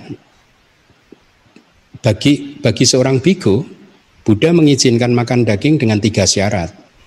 Satu, seorang biku tidak melihat sendiri bahwa binatang tertentu dibunuh untuk digoreng, dimasak untuk kemudian dipersembahkan kepada yang bersangkutan. Atau tidak mendengar sendiri ada seseorang eh ayo kita bunuh uh, misalkan maaf ya ayam nanti untuk bante gitu. Atau tidak mencurigai itu ya bahwa binatang yang makanan ikan dan daging yang ada di depan dia itu hasil dari pembunuhan yang dikhususkan ditujukan untuk dia. Ya. Kalau dia salah satu dari ini itu terpenuhi maka seorang biku harus meninggalkannya tidak boleh memakannya. Itu nasihat dari Buddha. Ya. Jadi kalau saya melihat sendiri atau mendengar atau mencurigai maka saya tidak akan makan. Itu sering saya praktekkan. Sering saya praktekkan. Kan kalau di DBS itu ada saja umat dana itu kepiting, maaf ya. Kepiting gitu. Kepiting, masakan kepiting gitu. Dan uh, menurut pengetahuan saya kan kepiting itu katanya enak kalau dimasak dari yang hidup kemudian dibunuh begitu. Jadi ketika tidak ada pemberitahuan apa pun ya saya akan hindari. Itu karena saya curiga. Gitu, saya curiga. Gitu. Tapi ada saja umat tertentu yang dana seperti itu kemudian menginformasikan kepada saya. Gitu. Ya, Bante ini tadi belinya sudah di restoran itu sudah mateng, ya, sudah dipajang dan kita tinggal ambil gitu. Ya kalau begitu saya mempunyai kelonggaran untuk memakannya. Ya, pilihannya ada di saya. Kalau saya nggak takut gemuk ya saya makan. Kalau lagi takut gemuk ya nggak saya makan. Itu kira-kira. Ya. Nah, jadi Buddha saja mengizinkan. Lalu siapa kita mau melarang uh, murid Buddha atau uh, umat beragama Buddha melarang untuk jangan makan ikan dan daging? Siapa? Gitu. Buddha saja mengizinkan. Gitu. Ya, bahkan saya beri informasi ya. Uh, sejarahnya kenapa ini muncul itu kan karena Dewa Data ya. Dewa Data ini kan seorang biku ya yang meskipun masih kerabat dekat dengan Buddha Gotama, tapi juga mempunyai ambisi untuk menggantikan Buddha. Pada suatu masa pamor popularitas dia menurun. Ya, dia mulai ditinggalkan oleh umat dan pengikut-pengikutnya. Dan pada waktu itu untuk mendongkrak kembali fame, ketenaran dia, popularitas dia, dia mengusulkan uh, beberapa usulan. Misal salah satu usulan dia yang harus dipenuhi katanya adalah semua biku harus vegetarian. Makanya sering dipakai untuk jokes. Mereka yang bertahan harus vegetarian ini mengikuti sarannya Dewa Data. Sering dipakai jokes seperti itu kalau di kalangan-kalangan ini gitu ya. Uh, itu mengikuti anjuran Dewa Data, memaksa-maksa supaya jadi vegetarian. Se -se di sisi lain Buddha sesungguhnya tidak pernah uh, mendorong kita, mewajibkan kita untuk uh, menjadi vegetarian gitu. Tapi kemudian kalau dianggap tidak menjadi vegetarian berarti bengis kasar ya itu itu itu terlalu ceroboh untuk menuduh bahwa seseorang yang tidak vegetarian itu pasti bengis karena makan ikan dan daging. Hmm? Hmm, dan bahkan tanpa dia sadari dia memposisikan diri lebih tahu dari Buddha. Emangnya Buddha nggak paham yang seperti itu? Pasti beliau paham juga kan? Ya. Uh, itulah mengapa kalau seorang ini ini tadi saya katakan bagi seorang biku ya terbebas dari tiga faktor itu tadi maka ikan dan daging boleh dimakan. Lalu untuk umat bagaimana? Apakah harus terbebas dari tiga faktor itu ya? Ya itu juga lebih baik dijadikan satu pegangan terbebas dari tiga faktor itu atau ya paling tidak Anda tidak melakukan pembunuhan karma buruk pembunuhan dengan membunuh sendiri misalkan Anda membeli kepiting kemudian Anda bunuh atau kerang Anda bunuh dan Anda masak itu Anda jelas melakukan pelanggaran sila yang pertama gitu ya. Jadi kalau saya rasa kalau Anda masuk ke restoran dan makanannya sudah siap disajikan atau atau bahannya sudah berasal dari bahan yang hewan yang mati, saya rasa Anda tidak melakukan kesalahan apa pun. Lain masalahnya kalau Anda masuk ke restoran, Anda menunjuk binatang yang masih hidup dan kemudian pesanan Anda memesan itu dan gara-gara pesanan tersebut si koki restoran harus membunuh binatang tersebut, maka Anda melakukan pelanggaran sila yang pertama gitu. Jadi itu harus dihindari gitu. Belilah makanan-makanan yang memang membebaskan Anda dari pembunuhan begitu ya. Nah, eh, iya Sebenarnya kalau dari sudut pandang terawada, makanan itu tidak penting ya. Dan kita tidak bisa mendefinisikan kualitas batin kita dari makanan saja. Ya, seperti yang tadi saya katakan, yang vegetarian pasti punya meta, yang non vegetarian pasti bengis, kejam, nggak bisa juga. Kan saya pernah de, uh, sampaikan kan, ada seorang vegetarian naik pesawat terbang dalam perjalanan yang panjang ternyata uh, uh, airlinesnya lupa menyediakan makanan pesanan dia yang vegetarian. Jadi dari bawah tidak di uh, supply dengan makanan vegetarian. Jadi ketika berada di langit sana makanan dibagikan, akhirnya dia marah-marah karena nggak ada makanan vegetarian, ngamuk-ngamuk. Apakah itu yang penuh meta? Itu. Ya dia mungkin marah kan bingung juga ya ini mau berhenti di halte di angkasa sana kok nggak ada halte, nggak ada restoran, akhirnya mungkin lepas kendali, marah-marah, ya. E, atau bahkan lihat saja, misalkan sering kali kan seseorang yang vegetarian itu mencela orang yang vegetarian dengan kalimat-kalimat yang mungkin menyakitkan begitu, ya, dengan kalimat-kalimat yang didorong oleh kemarahan, apakah itu meta? Apakah itu meta gitu kan? Kan malah jarang loh didengar orang yang makan ikan dan daging mencela yang vegetarian. Kau makan vegetarian hahaha diketawain jarang kan? ya, jadi kita tidak bisa mengukur kualitas batin seseorang dari makanan itu ya. Dan juga ini bukan juga syarat untuk membuat hatinya menjadi makin lembut, enggak. Itu bahkan kan saya sudah sampaikan di dalam penjelasan-penjelasan saya, makanan ikan dan daging itu adalah fenomena yang disebut rupa atau materi. Fenomena yang disebut rupa dan juga nama atau batin itu adalah kebenaran mulia yang pertama, termasuk dalam definisi kebenaran mulia yang pertama. Dan kebenaran mulia yang pertama itu adalah parinea, Artinya adalah sesuatu yang seharusnya dipahami secara baik, secara sempurna, secara menyeluruh gitu. Bukan untuk ditinggalkan. Yang untuk ditinggalkan itu adalah kebenaran mulia yang kedua, pahataba. Pahataba. Kebenaran mulia yang kedua itu adalah tanha. Tanha itu adalah nafsu kehausan dan nafsu kehausan ajaran Buddha mengatakan harus ditinggalkan. Buddha tidak mengatakan ikan dan daging harus ditinggalkan, tetapi tanha nafsu kehausan kita terhadap ikan dan daging harus ditinggalkan. Demikian pula nafsu kehausan Anda yang vegetarian terhadap makanan-makanan VG harus ditinggalkan. Jadi saya di sini tidak sedang mencela vegetarianisme, tidak, tapi saya sedang menyampaikan ajaran Buddha. Ya kalau Anda yang tidak setuju kemudian membantah dengan opini-opini pribadi, ya silahkan. Tetapi izinkan saya untuk tetap mematuhi ajaran Buddha. Kalau Anda tidak ingin mematuhi, that is your choice. Demikian ya, terima kasih.